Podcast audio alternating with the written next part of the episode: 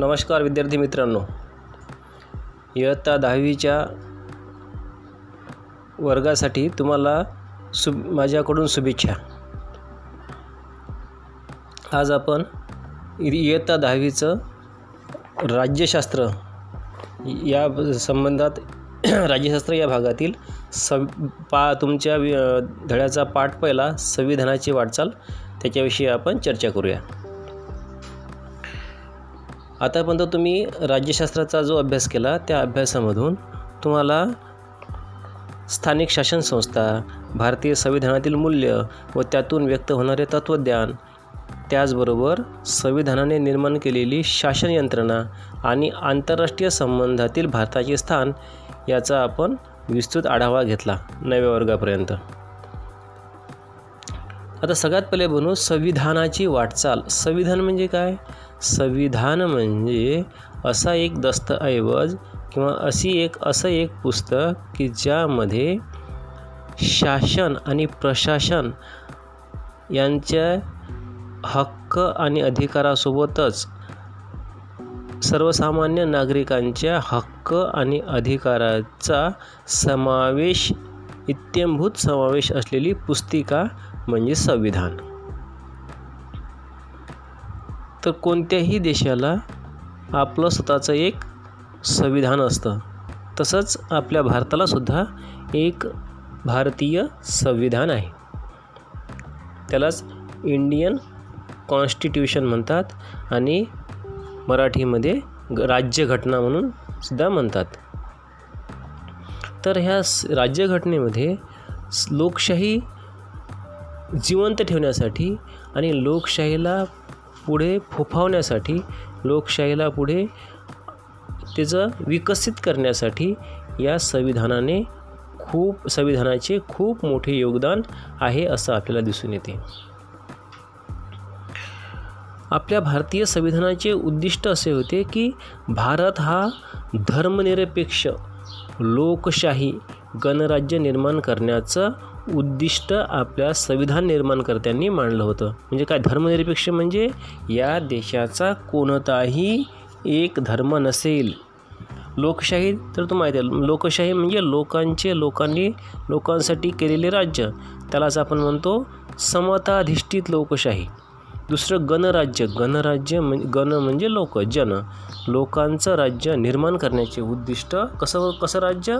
की जे धर्मनिरपेक्ष असेल जे रा ज्या राज्यात लोकशाही असेल आणि जिथं लोकांची सत्ता असेल असं निर्माण करण्याचा करण्यासाठी आपल्या भारतीय संविधानाने पुरेपूर आम पुरेपूर त्याच्यामध्ये कलमं टाकलेली आहेत. आणि त्याचाच अभ्यास आपण आता करायचा आहे.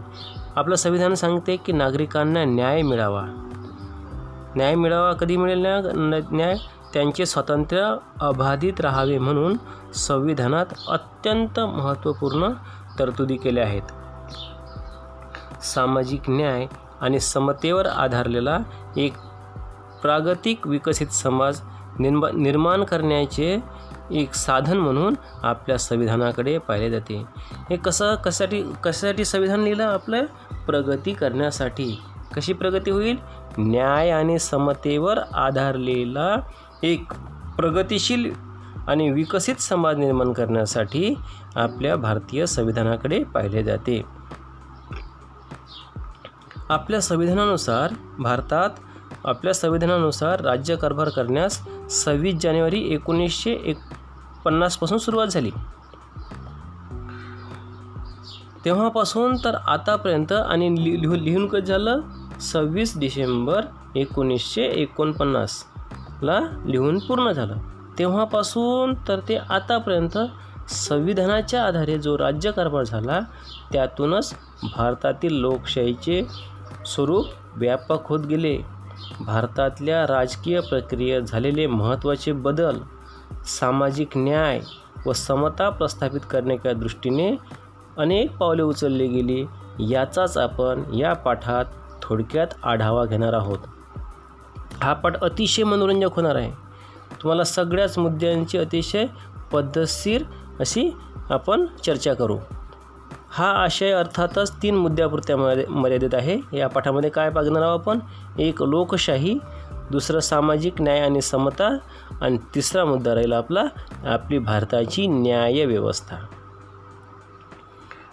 तर सगळ्यात आधी बघू आपण लोकशाही. लोकशाही म्हणजे काय? तर राजकीय प्रगल्भता. लोकशाही शासन पद्धतीची केवळ संरचना असून चालत नाही तर त्या संरचनांच्या आधारे प्रत्यक्ष व्यवहार केल्यासच लोकशाही समाजाचा राजकीय जीवनाचा एक अविभाज्य भाग बनते. म्हणजे डॉक्टर बाबासाहेब आंबेडकरांनी जेव्हा संविधान लिहून पूर्ण झालं तेव्हा संविधानाच्या प्रश्नोत्तराच्या काळामध्ये शेवटी त्यांनी सांगितलं होतं संविधान कितीही चांगलं असलं परंतु ते जर राबवणारे घटक जर चांगले नसतील तर संविधान कुचकामी होईल. आणि संविधान कसंही असलं पण राबवणारे जर इमान राज्यकर्ते जर इमानदार असेल तर ते संविधान खूप चांगलं होते. म्हणजे संविधान चांगलं असून चालत नाही तर ते कोणत्या नि कोणत्या नियतनं कोणत्या प्रकारे राबवल्या जाते याचंसुद्धा खूप महत्त्वाचं स्थान आहे.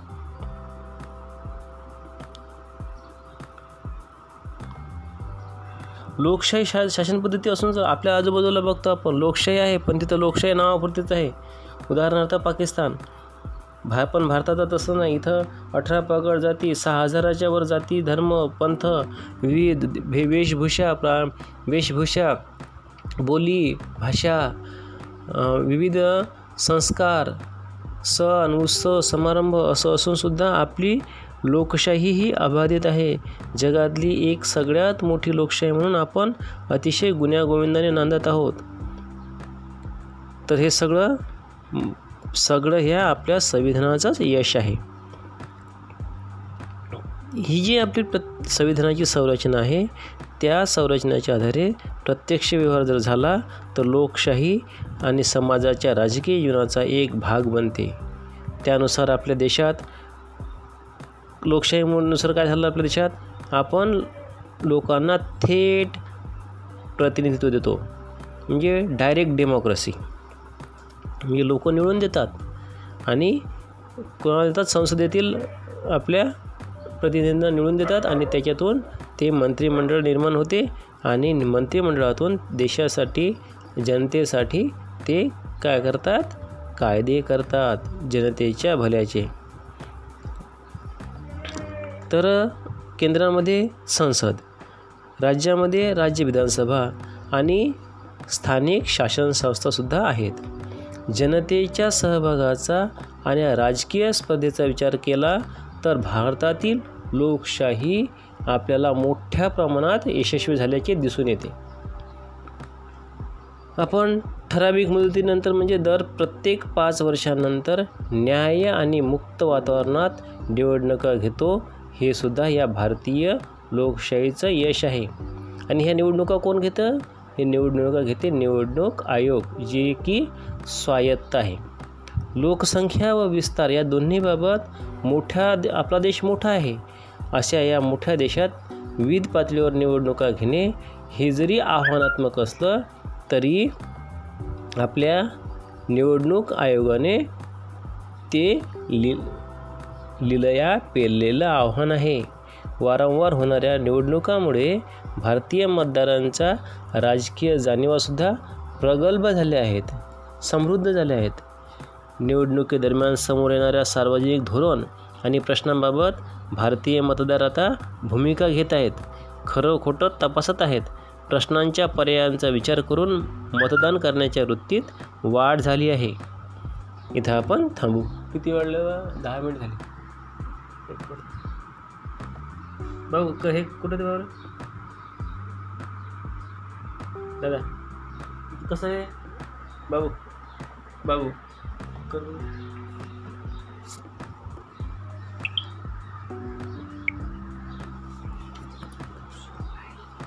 नाही मग आता ऐकायचं आहे मला?